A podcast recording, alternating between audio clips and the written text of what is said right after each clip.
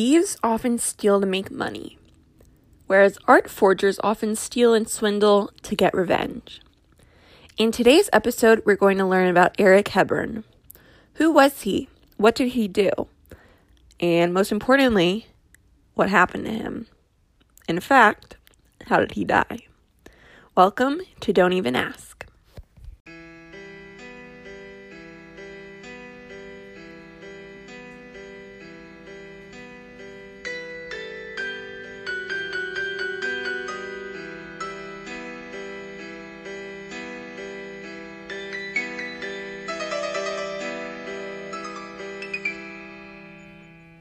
Eric Hebborn was born in 1934 to a poor British family. He had a difficult upbringing and was often abused by his parents. Eventually, he started getting into trouble of his own. He set fire to his school and was sent to a reform school after. Despite his academic difficulties, his teachers noticed that he was a very talented artist. After honing in on these skills, Hebborn made it to the Royal Academy and was awarded a scholarship to study in Rome. It seemed like art was the thing that helped him turn his life around.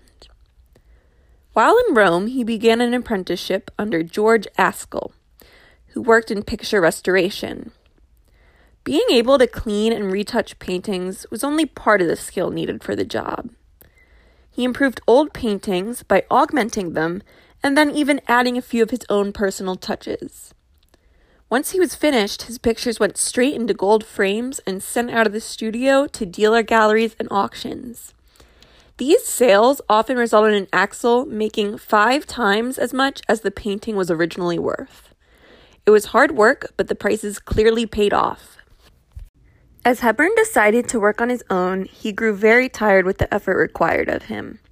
He realized that rather than working very carefully with old paintings, he could just get old paper and craft pigments comparable to those used by artists in the past, and voila, the art forger in him was born. He began to produce enough of these fake works of art to sell them to wealthy collectors and even high end museums, such as the British Museum and the Smithsonian. By the time his career as an art forger had ended, Hebborn claimed to have produced about 1,000 fake drawings.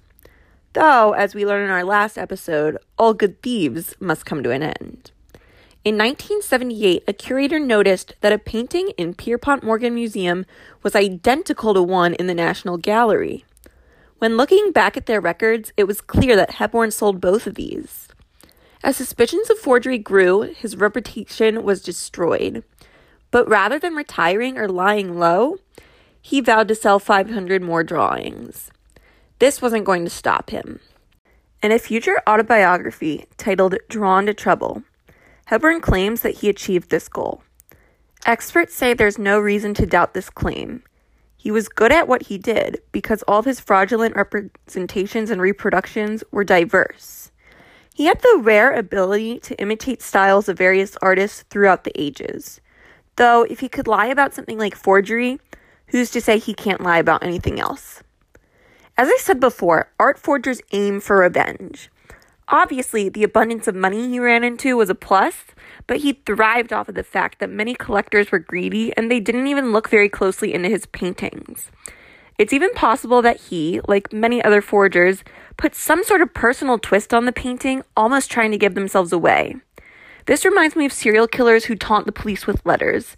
It's almost like they want to get caught, but they won't let themselves give up that easily. Art forgery may seem like a less serious crime in the sense that no one's getting hurt and often the common person is not the one getting duped. However, Hebborn's fakes have altered experts' understanding of art history. There could be multiple fakes of his out there that we don't even know about, fakes that we think are the real deal. Hebborn wrote a few books about his thoughts and perceptions. Once he was outed, he wasn't afraid to be honest. He claimed that his work is not fake because a drawing is a drawing. He said pictures don't lie, people do.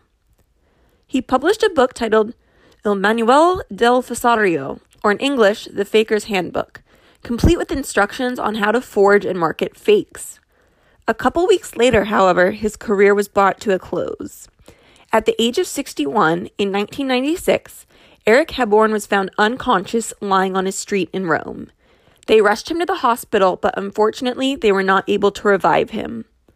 Italian authorities conducted an autopsy to determine the cause of his death. He did not appear to be mugged as he had his wallet on him, but they did note that he had a skull fracture due to blunt force trauma. Did someone do this to him, or did he fall? It's possible that he had a stroke. Reports say that he wasn't in the greatest of health, so even though 61 is still fairly young in terms of death, these health conditions couldn't have been ruled out completely. Others say that the injury was caused by a hammer to the back of the head. So, which is it? To this day, no one's really sure how he died, though murder seems to be the most accepted theory. Is it possible that someone knows the answer and they're not releasing the information? Did they assume that a crime done to a criminal was warranted?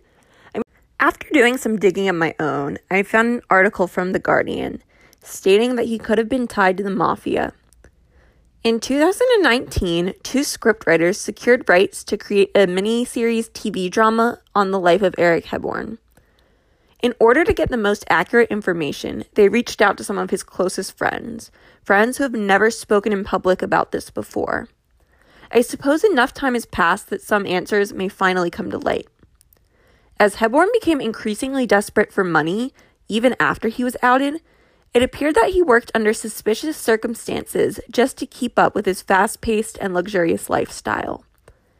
Hebborn supposedly confided to his friends that he feared something violent would happen to him as he was receiving threats, and this was right before his death. The filmmakers also learned that his flat was ransacked immediately after his death, assuming there was some link to threats. Maybe the perpetrator was trying to get rid of any incriminating evidence. I couldn't find any information about what the show is going to be called, or even if there's any word about moving forward with the production, but I'd be curious to see what we would learn if the show were to come out. It would definitely be something that I would be interested in watching. Thank you so much for listening to this episode of Don't Even Ask. As always, it would be appreciated if you subscribe and leave a review. If you're enjoying this podcast so far, tell a friend. I'd love to have more people discover this show. You can find us on Instagram at Don't Even Ask Pod. Until next time, ciao.